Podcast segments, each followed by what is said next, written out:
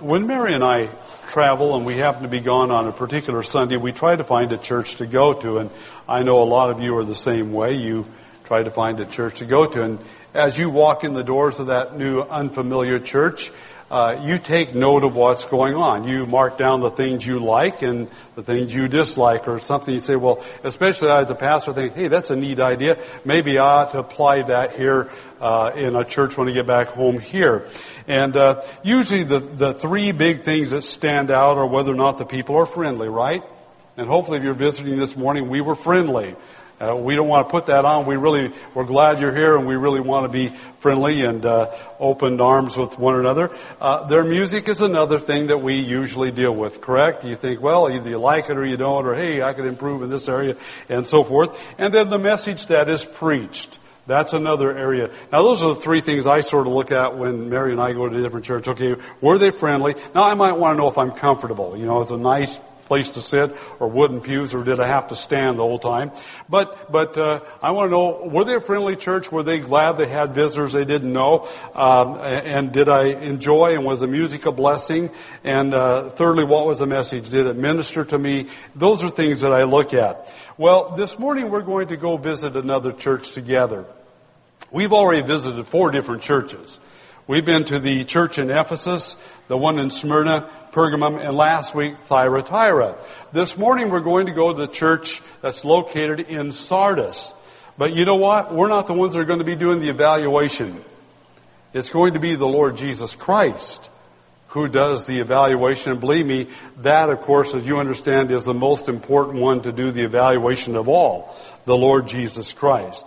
So we're going to go visit that church in Sardis, which is what is now Asia Minor or modern day Turkey. And the Lord will be there with us. And uh, this will be the first, fifth church we will have visited as we travel through Revelation chapters 2 and 3. Um, the Apostle John, you might remember, was banished to the island of Patmos by the Emperor Domitian. He was for a couple reasons. He was the last living apostle that was Jesus Christ's chosen apostle, and he was, of course, a leader of the church. Well, while John was on the island of Patmos, the Lord revealed himself in his glory to John, and he revealed this letter we call the book of Revelation. And uh, in that letter of Revelation, uh, he wanted the churches to know, it describes in detail the coming of the Lord Jesus Christ back to the earth his judging the nations of the world, his setting up his earth of his earthly kingdom, and his bringing in everlasting righteousness, casting all the unsaved of the world into the eternal lake of fire, and receiving the saved who will be with him throughout the eternal age of ages. Now there's a whole bunch more things besides that, but that's kind of the big picture that you have in this letter called Revelation. But before he got into the prophetic part of it, which actually starts in chapter 4, he had John write down letters to each one of the seven churches that were representative there. There are seven of them. I said we visited four of them already, and we're now uh, this morning visiting the uh, fifth one. And uh, each letter had a, a, message directed right at that church, where they were, what Jesus Christ saw, and uh, what he commends them for and what he uh, reproves them and exhorts them for as well. But they were not just for those, each of those seven churches. Each letter that he wrote to each individual church also is for all the churches, including this one right here. And uh, we know that because he says, he who has an ear, let him hear what the Spirit says to the churches. Now, Henry Morris helped us to understand what I mean. He writes, the vision of Christ walking in the midst of the seven representative churches is more than sufficient reason to conclude that the messages apply to all churches in all ages, some to, some to some churches more than others, and perhaps to some periods more than others. That the messages were intended to apply to the very end of the church age is evident from the fact that in some cases at least, he writes, the imminent return of Christ is mentioned in the epistles. This is especially true of the last four churches, Thyatira, Sardis, we'll be visiting today, Philadelphia, and Laodicea. Chapter 3 of Revelation concludes the seven letters with the last three of these, all written, so to speak, in the shadow of the coming period of judgment, the Great Tribulation. And he quotes the verse of Revelation 3.10, the hour of temptation which shall come upon all the world to try them that dwell upon the earth. End quote. So when the Lord walks in the midst of these seven churches, we find Him walking as well in our midst right now. And with that introduction, let's now visit the church in Sardis. You have an outline in your in your uh, bulletin if you'd like to use it, and we're going to begin with the first major part, which is the same in all of these churches: our Lord's revelation of Himself to the church in Sardis. Our Lord's revelation of Himself to the church in Sardis. Number one, well, let's read it first. To the angel of the church, we're in chapter 3, verse 1. To the angel of the church in Sardis write, He who has the seven spirits of God and the seven stars says this. So, number one, he has the seven spirits of God. Turn back to Revelation chapter 1. That'll help us, I think, to better understand what he means by that. Verses 4 and 5. There we read John to the seven churches that are in Asia. So this book of Revelation, the letter was written to those seven churches. Grace to you and peace from him who is and who was and who is to come. As we looked at that, we mentioned we believe that's a reference to God the Father, the first person of the Trinity. And from the seven spirits who are before his throne, and from Jesus Christ, the faithful witness, the firstborn of the dead, and the ruler of the kings of the earth. Well, we understand then, well, who that is. That's the Lord Jesus Christ. So who is this seven spirits before his throne?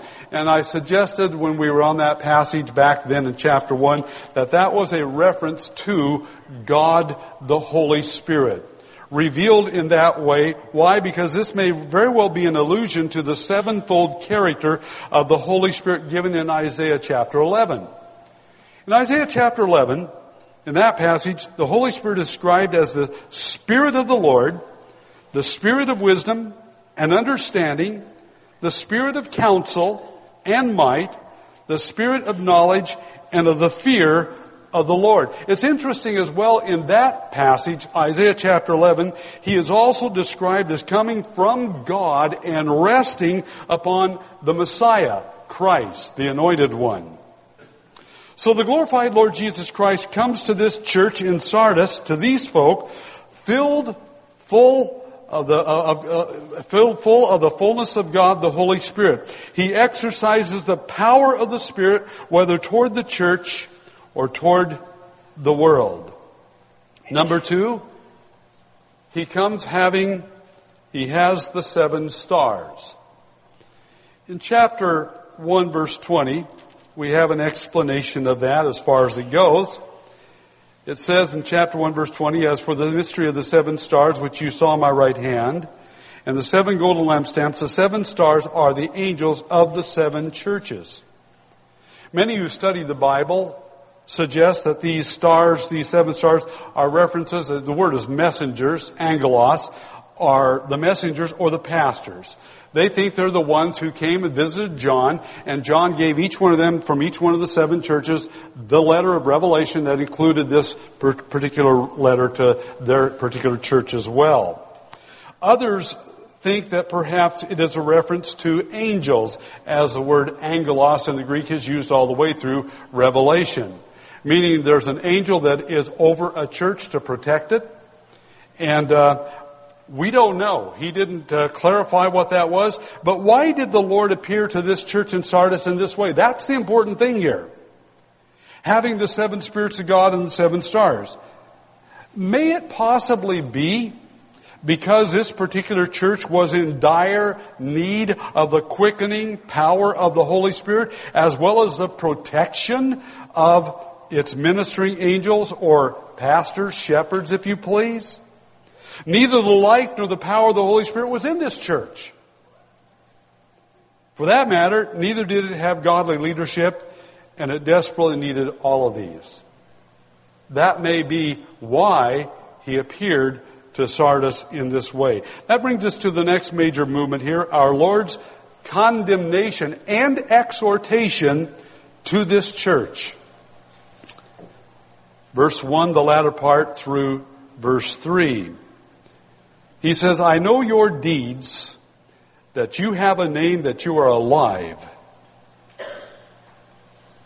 but you are dead. Wake up and strengthen the things that remain, which were about to die. For I have not found your deeds completed in the sight of my God.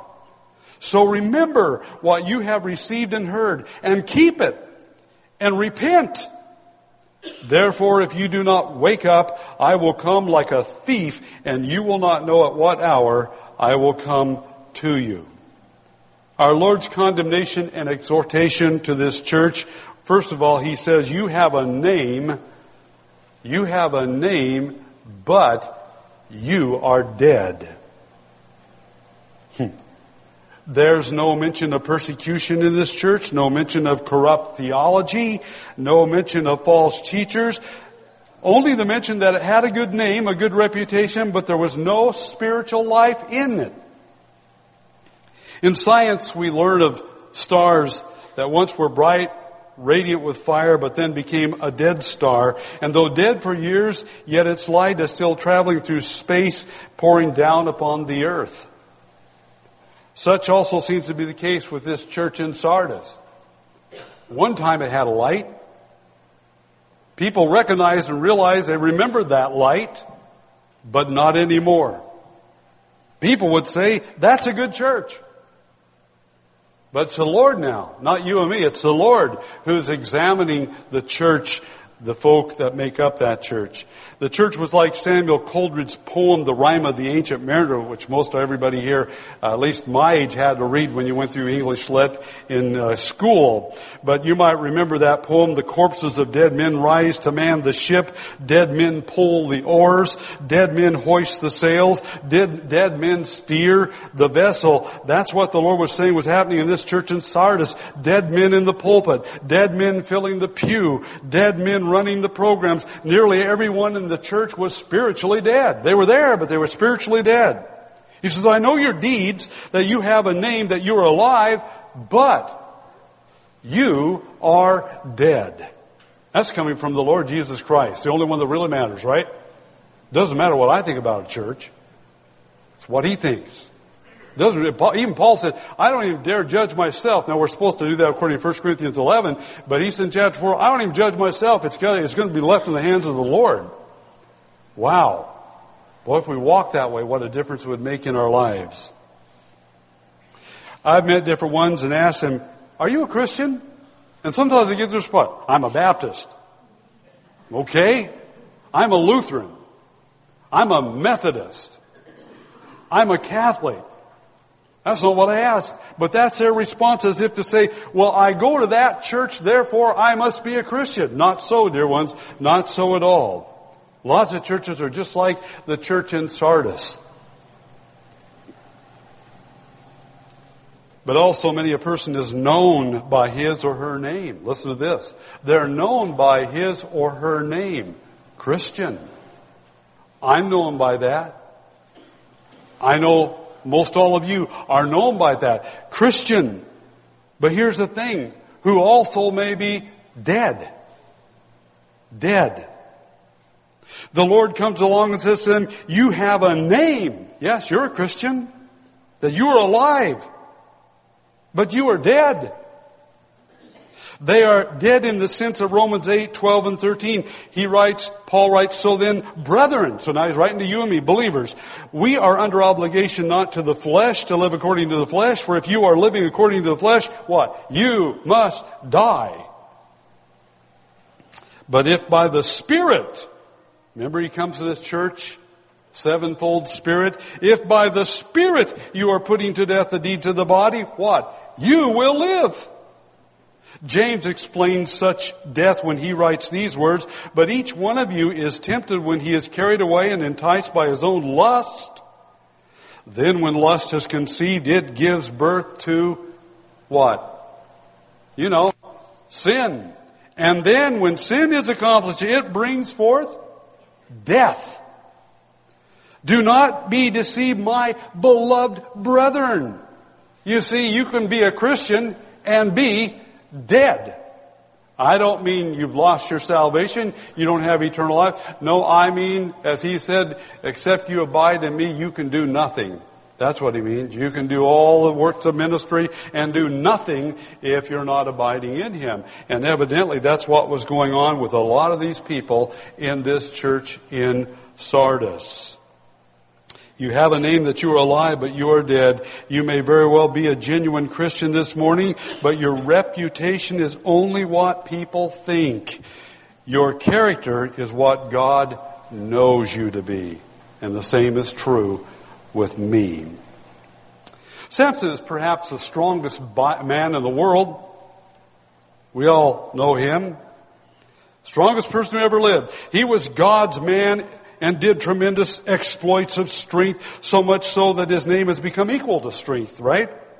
Yet he got terribly out of the will of God. Pursuing the beautiful Philistine woman Delilah, he began to trifle with sin. Excuse me. And then caught up in it, got caught up in it, and the time came when he went out as at other times thinking the Lord was with him, thinking he was going to do great exploits, not knowing that the Lord had departed from him. That happens to a lot of believers. It was the case in this church here in Sardis. They have a name, Christian, but Jesus says they're dead. Well, what does he say about it? The exhortation number two, wake up. Number two in your outline, wake up. John said he didn't sleep last night. I said, don't worry, my Bible text or message, I have a part that says, wake up. wake up and strengthen the things that remain. So the Lord offers them a ray of hope. That's good to know. He offers them a ray of hope here. He says, wake up and strengthen the things that remain which were about to die. In Ephesians 5:14 he says, awake sleeper and arise from the dead and Christ will shine upon you. That's what a lot of believers need. That's what a lot of us need. Notice there were a few things salvageable that were about to die. They weren't aware of just how serious their situation was. There was a code blue about to be declared. How do you, though, strengthen the things that remain? Good question. When a medic is called to assist somebody that's in barely alive, they come in, they quickly uh, evaluate the situ- situation, carefully evaluate that person's condition, and immediately administer the necessary treatment that might possibly keep that person alive. The medic then gets that person to the hospital where there's uh, better uh, people there as far as uh, equipment and all to hopefully minister to them and get them back uh, uh, on track again physically well. Well, number three, that's exactly what the Lord helps us to find out the steps for strengthening things that remain. So let's drop down to number three. What does he say? Remember what you have received and heard. Remember. Remember. The first thing the Lord tells us to do is what? He drives us right back to the Word of God. That's what he's saying. Remember the things you've received and heard. He drives them right back to the Word of God. Remember what you heard and how it convicted you and brought you to the foot of the cross where you surrendered your life to the Lord Jesus Christ. Remember that. Remember how you couldn't get enough of God's Word? You loved going to church to worship the Lord and be with His people. You couldn't get enough of Bible studies. When you first got saved, there were certain Christians God used to introduce you to Christ and to disciple you, to bring you along. He says, remember that. Get back to that. Here's how the writer of Hebrews put it. He says, in his attempt to get those recipients to strengthen the things that remain, he writes, remember, there's that word again. Remember those who led you who spoke the word of God to you, and considering the result of their conduct, imitate their faith. Now, dear ones, many of you have been saved for years, And you have to go back and think, if you're able to go back that far, about the ones God used in your life to bring you along. It might have been your dad and mom. It might have been a brother and sister. It might have been somebody in the church, a Sunday school teacher and so forth. He says, remember that. Get back to that. How precious the word was to you. Get back to what you've received and heard. Get back to the written word of God, including this personal letter I've written to you, says their glorified Lord and Savior.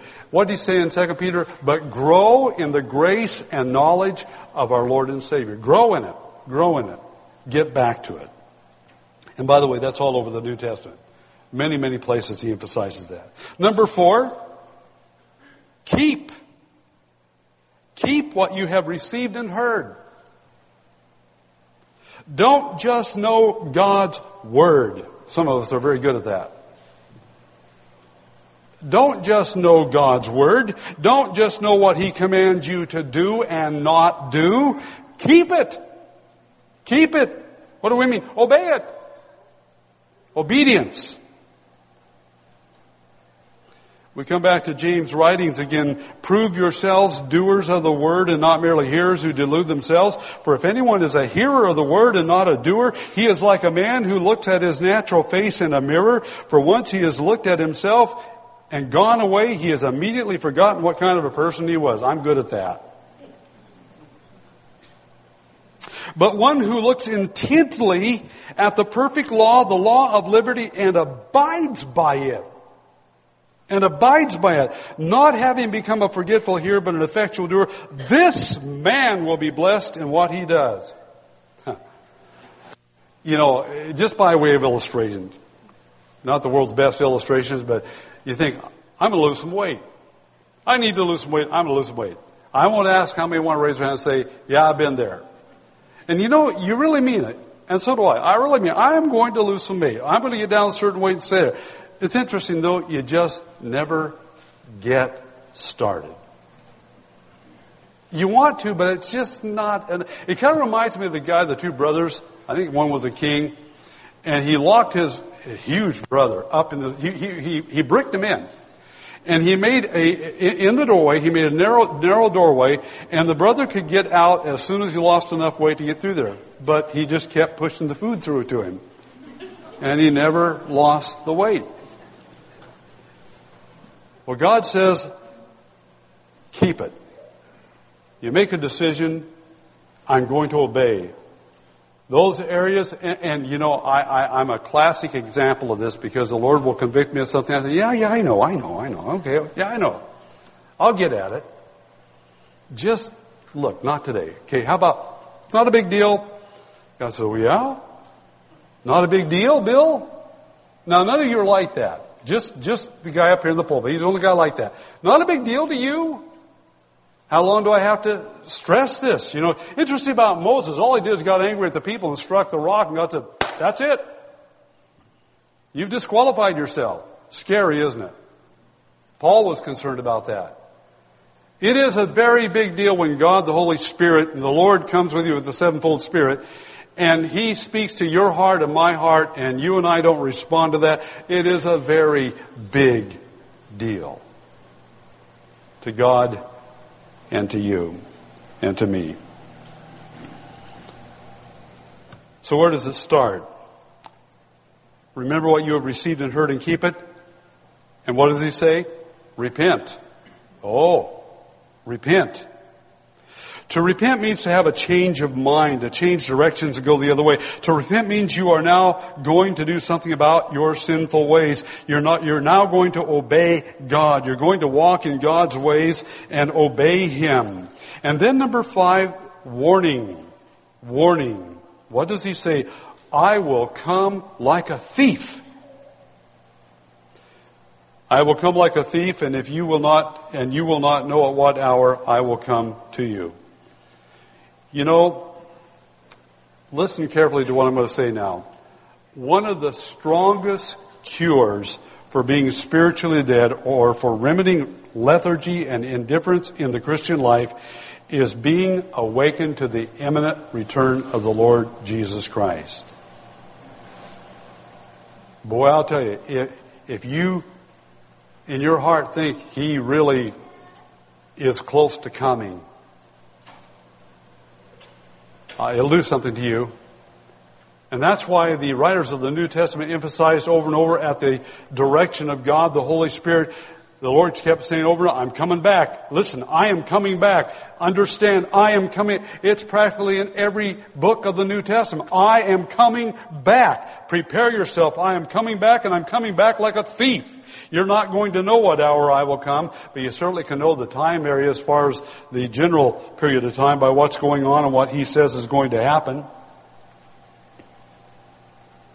By the way, that's one of the reasons we're going through the first five chapters of Revelation.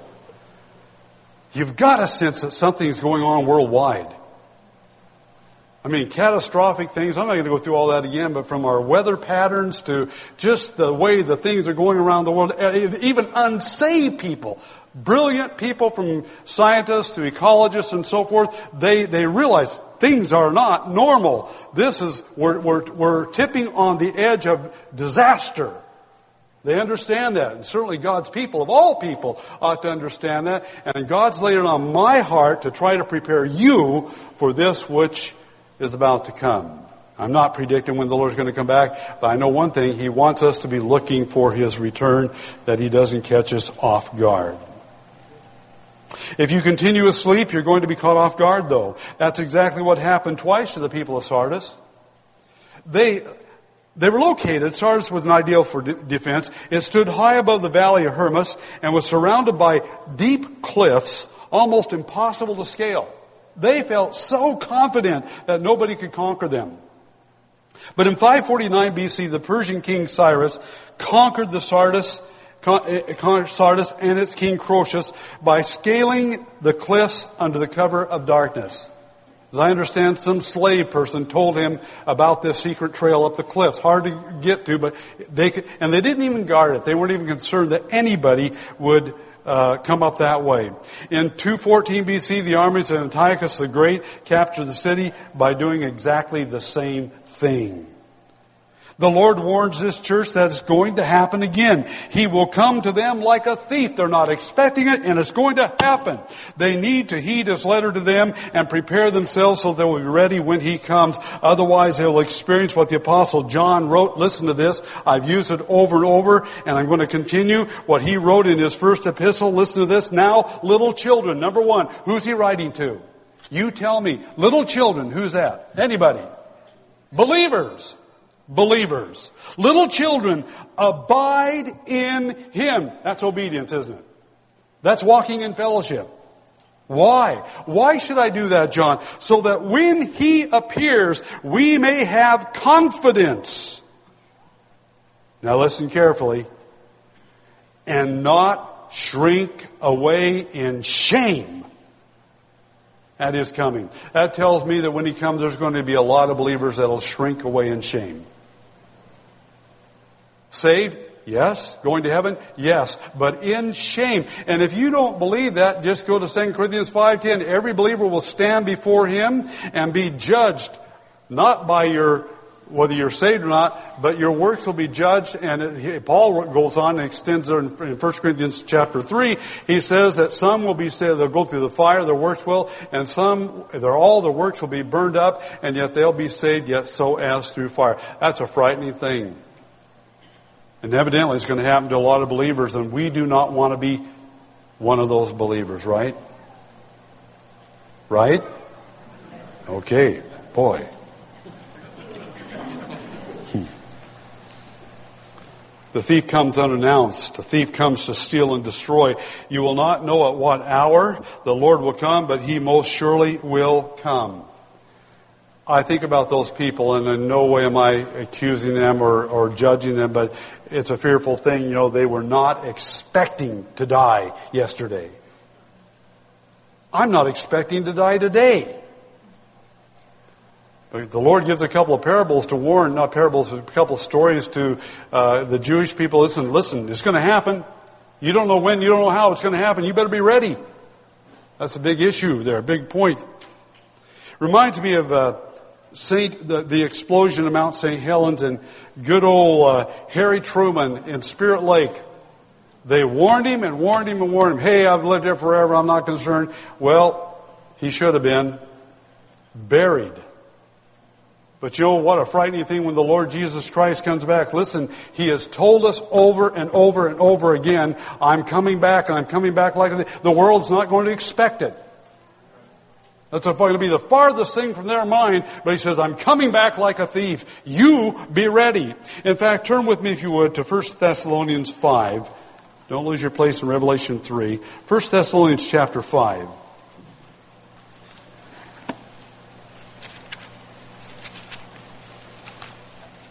I want to read just the first six verses of 1 Thessalonians 5.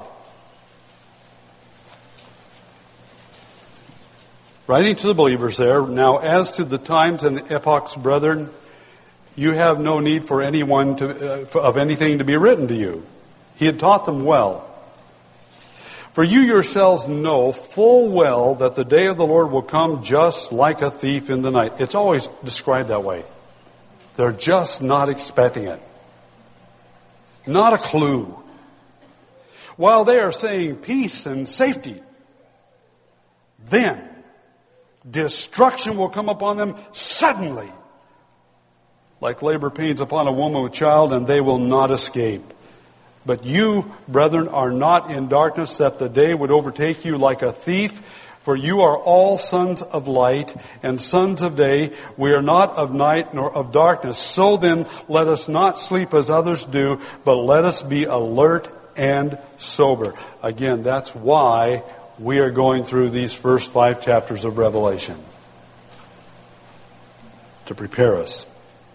That brings us to the next final point there our Lord's encouraging words to the faithful in this church our Lord's encouraging words to the faithful in this church.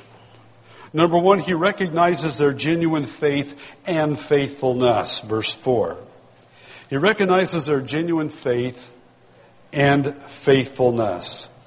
But you have a few people in Sardis who have not soiled their garments, and they will walk with me in white, for they are worthy. He recognizes their genuine faith and faithfulness. There were some believers, some genuinely saved people in this church, evidently. The Lord recognizes that they have lived pure lives in their daily walk, both in the church and outside the church. They've been true, obedient. They have not joined the others who had polluted their garments, spiritually speaking, by living just like the world is living. David Hawkins writes, Herodotus, the Greek historian, said that the citizens of Sardis had a reputation for lax moral standards and open licentiousness, which might explain the emphasis of verse 4 concerning a few people who had not defiled their garments. I thought he was writing about the United States there. Goodness. The Lord says three things about these faithful Christians. They will walk with me. They will walk with me you know, all the different presidents we've had, whenever they take a trip on Air Force One or go certain places, they'll often invite special people, friends, to be privileged to come and be with them. This is much, much better than that. The Lord Jesus Christ says, these people I'm inviting, they're going to walk with me. Of course, walking with Him with no sin nature, in a glorified body. What an incredible thing. You know, He is the center of the whole universe. He's who it's all about. And we're going to discover that, and that's what we're trying to do as Christians who are growing, growing in the grace and knowledge of our Lord Jesus Christ. Paul said that I may know him. Oh, that is the richest, deepest, most glorious, precious treasure of all, that I may know him. Oh, he says, Paul, you're going to walk with me. You're going to walk with me. Where I go, you're going to travel with me. You're one of my close companions and friends. He even said in Luke, I will have them sit down. I will gird myself. I will serve them. Amazing what God has, the Lord has planned for those who belong to Him. Secondly, they will walk with me in white. We're going to examine that more in detail in verse 5. But thirdly, for they are worthy. Worthy? Worthy of what? Well, the Lord answers, worthy to walk with me in white. J.B. Smith says, quote, one should think grace could go no further. But there are other promises of like import equally gracious. For example, where I am, there shall also my servant be. They shall see my face. We shall be like him. so shall we ever be with the Lord. Sit with me in my throne. Appear with him in glory. His day of glory will be your and my glory, day of glory as well. Reign with him, it says in 2 Timothy 2 and Revelation 5, and we could add many more to this list. Well, number two, they will walk with him clothed in white garments, he says. They will walk with him clothed in white garments. Again, quoting a different fellow here, W.A. Criswell, he writes, To the Jew, white raiment was a sign of purity and holiness and devotion to God. To the Romans, the white robe was no less meaningful. There were three classes of Romans, the patrician, the knight, and the plebe. The patrician, or senator, wore a long garment of pure white expressive of the dignity, the sublimity of his calling and his office. God says, I will clothe them in white. End quote. It was also the Roman custom for a Roman general, a conquering general, to ride through the city in Rome in his chariot, clothed in a white gown or robe. Uh, that was a robe expressing victory and great honor and recognition. He says, I'm going to recognize you. It'll be a great day for you. Some Christians find themselves, though presently, wearing garments polluted by the flesh. That's a strong word by Jude, the half brother of Jesus. He describes and listen to his words. But you, beloved, building yourselves up on your most holy faith, praying in the Holy Spirit, keep yourselves in the love of God, waiting anxiously, waiting anxiously for the mercy of our Lord Jesus Christ to eternal life, and have mercy on some who are doubting. Save others, snatching them out of the fire, and on some, on some have mercy with fear, hating even the garments polluted by the flesh. A lot of that. What are these white garments? Those who overcome will be clothed in. Revelation 19:8. Revelation 19 tells us it was given to her, that is the bride of Christ, those saved during this age of grace, to clothe themselves in fine linen, bright and clean, for the fine linen is the righteous acts of the saints. Believe me, it is important for you to walk in fellowship, to abide in the Lord Jesus Christ, to use your spiritual gifts, to be living and growing and serving Him right now. It is extremely important that we do that. And so many Christians, it's kind of a casual thing. Hey, I'm saved, I'm forgiven, I'm going to go to heaven. That's a big thing to me. No, listen, that is a wonderful thing for sure, but that don't stop there. It is so important because the rest of the Bible is written to you and me to get us to grow and to walk with Him and to serve serve Him. And He will reward us beyond comprehension when He comes back, which will be very soon. Number three, their name will be forever written in the book of life. Huh. Their name forever will be written in the book of life. He who overcomes will thus be clothed in white garments, and I will not erase his name from the book of life. Well, let's clear up a mystery here you know your Bible, you're thinking, now wait a minute. Here in Revelation 3 5, the Lord says He will not ever erase the overcomer or the Christian's name from the book of life. But in Exodus 32, verses 32 and 33, Moses prays to God, but now if you will forgive their sin, and if not, please blot me out from your book from out of your book which you have written. The Lord said to Moses, Whoever has sinned against me, I will blot him out of my book. Well, will God or will He not blot out any name He has written in the book of life? No, He won't, and here's why. The book Moses is talking about refers to God's bringing upon the sinning person an untimely death. It is not a reference to one's eternal life. That book has the days of your physical life recorded, and God says, I can cut them shorter. And believe me, from 1 Corinthians chapter 11, he evidently does. And uh, Acts chapter 5, Ananias and Sapphira. And that's what Moses is saying. He said, just, just kill me now.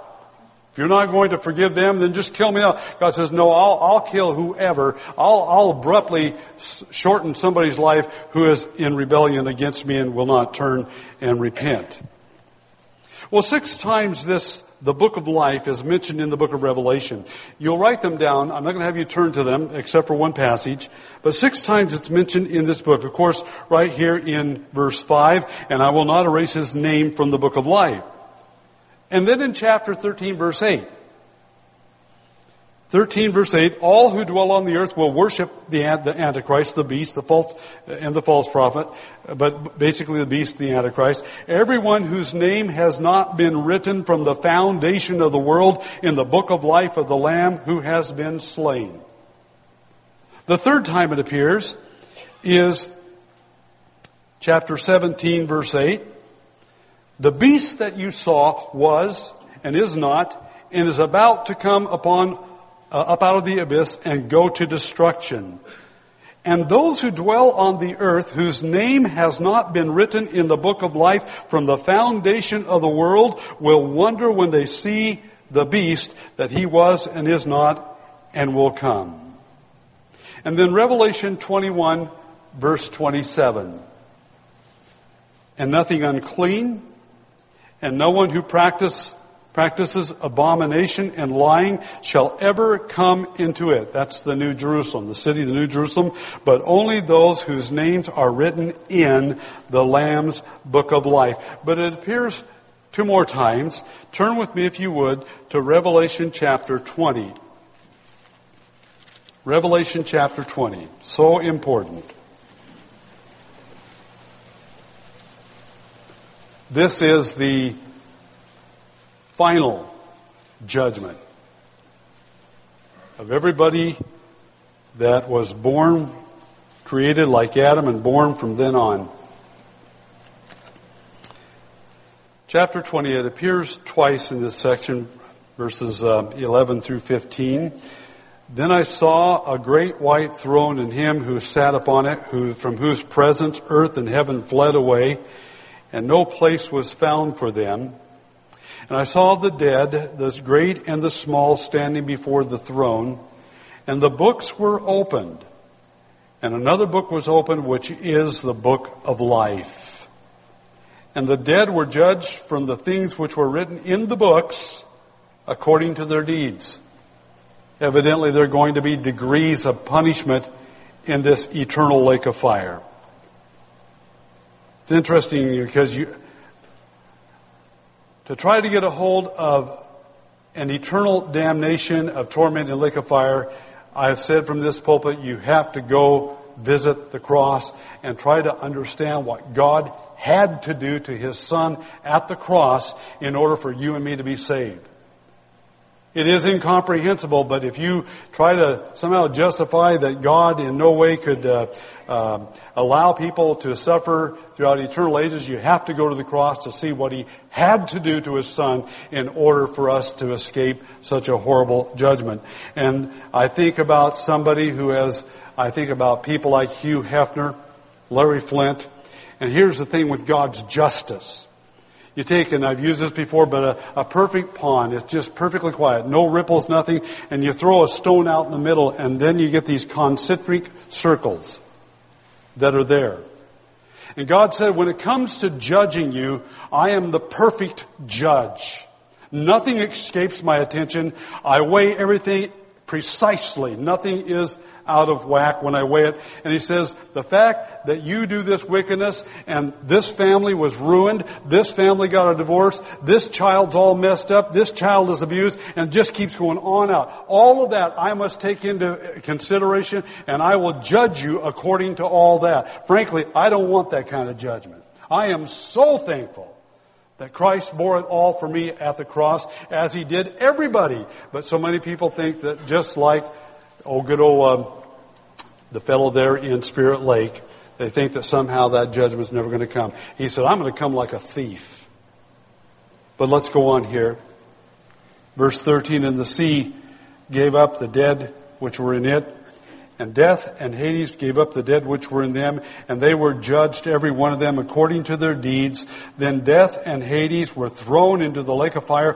This is the second death, the lake of fire. And if anyone's name was not found written in the book of life, he was thrown into the lake of fire. How would one's name be found in the book of life? They would put their faith in Jesus Christ. We sang that song about we have an anchor there the anchor that go, enters into the veil. I have an anchor in Jesus Christ. How important this is. Those are the different illustrations or the different times that the, the book of life appears. Just let me summarize that if I might. Number one, it is a book that uniquely belongs to the Lamb of God and is related to his death. Number two, your name must be written in the book in order for you to enter the heavenly city.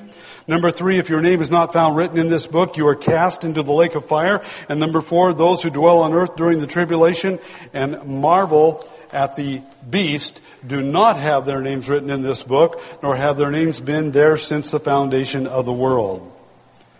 Well, number four, he will confess their name before his Father and the angels. He will confess their name before his Father and the angels. Let's go back there to chapter 3 again.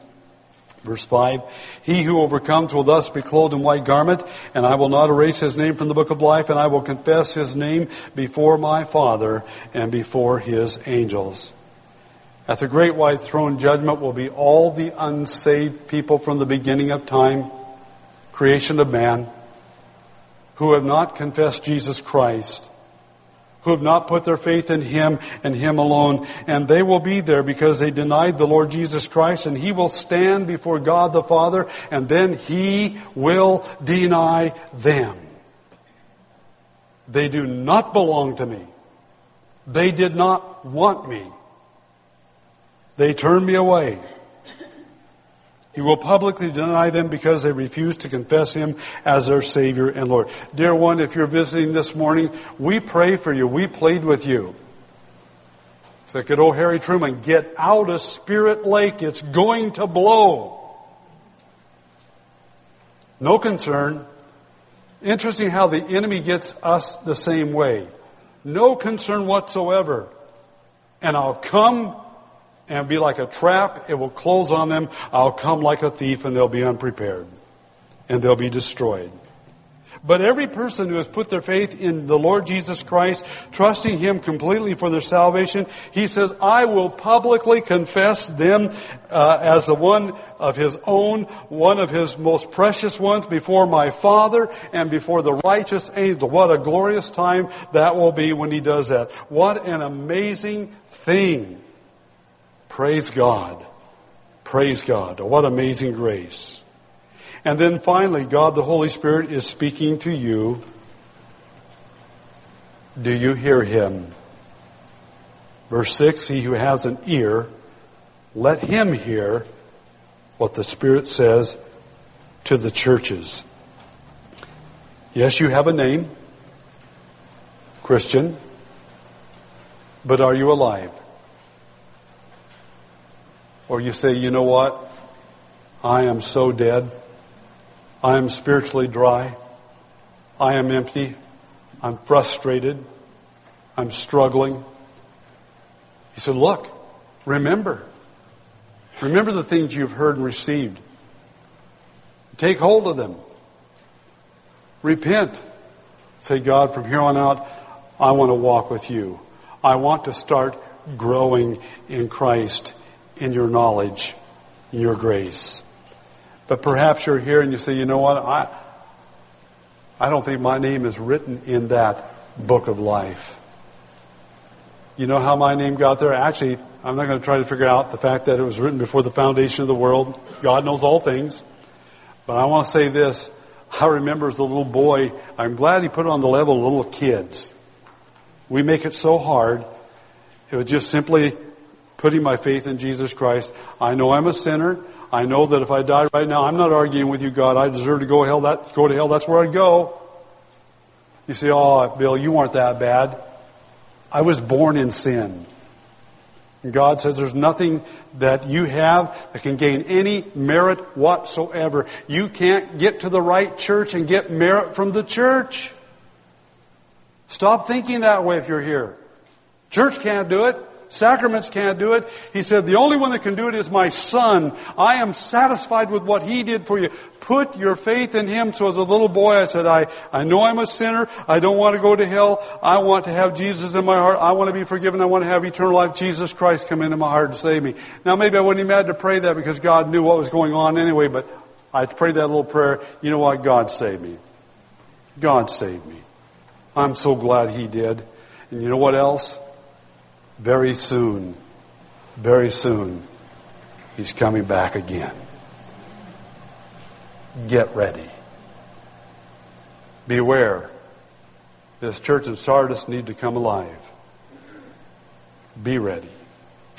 Father, thank you for letting your son or your son following your direction and walking in the midst of the believers there in Sardis. They sure thought they were alive. People that knew the church thought it was a pretty good church, but you said, I have this against you. You know you're dead. You need to remember, you need to take hold of that, what you heard and received. You need to keep it. You need to obey it. You need to repent. You need to wake up. Wake up.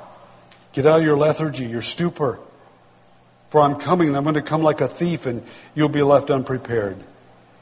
Father, help us to settle this issue that, first of all, that we're saved that we put our faith in you, Lord Jesus Christ, and our name is definitely written in the Lamb's book of life. Help us to get that settled. We don't want, oh God, I don't want anybody here to stand before the great white throne and you say, where's your name? Where's your? Don't tell me about all your good deeds. Don't tell me about that you were religious, that you were moral. Don't tell me about the good things you did to help people. Where is your name?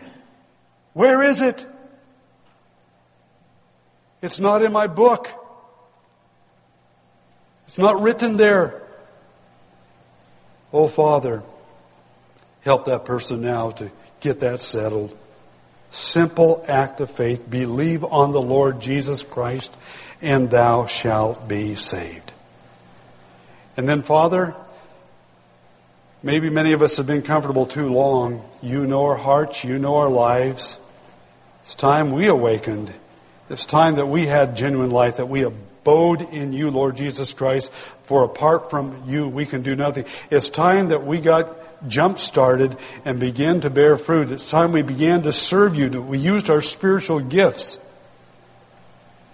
so that we would not be ashamed at your coming, which I believe is so soon. Speak to our hearts, I pray, in Jesus' name. Amen.